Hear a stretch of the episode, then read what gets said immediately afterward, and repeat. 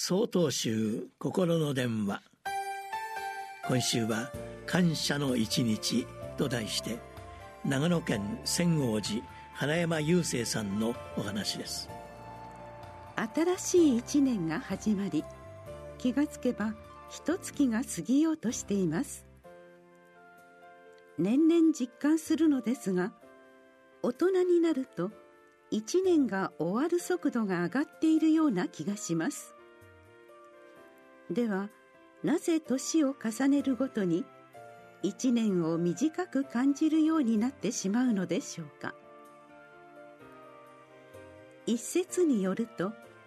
人は経験したことがないことをやっているときは、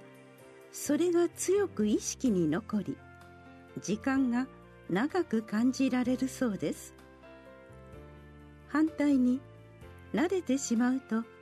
時間の長さが気にならなくなり、あっという間に時が過ぎたように感じられるのでしょう。子供の頃は初めて体験することばかりなので、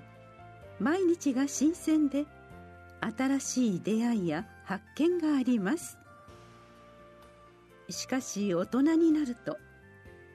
新しい経験をする機会が減り、日々の生活に新鮮味がなくなってしまうのです。しかし、私はそんな新鮮味のない日常の一日一日をどう生きるのかが重要なのではないかと思うのです。福井県の大本山永平寺を開きになった道元禅師は、このようにお示しになられています。私たちの人生は、矢が飛んでいくようにすぐに過ぎ去ってしまい、その命は蓮の葉の上の水滴のように落ちてしまう脆いものである。そしてどんな手立てを使っても、同じ一日をやり直すことはできないのだ。この教えでは、私たちの命の儚さと一日を生きることの大切さが説かれています。私たちの命は有限なものです。だからこそ、道元禅師は生涯をかけて、このいただいた命をどう生きるのかということを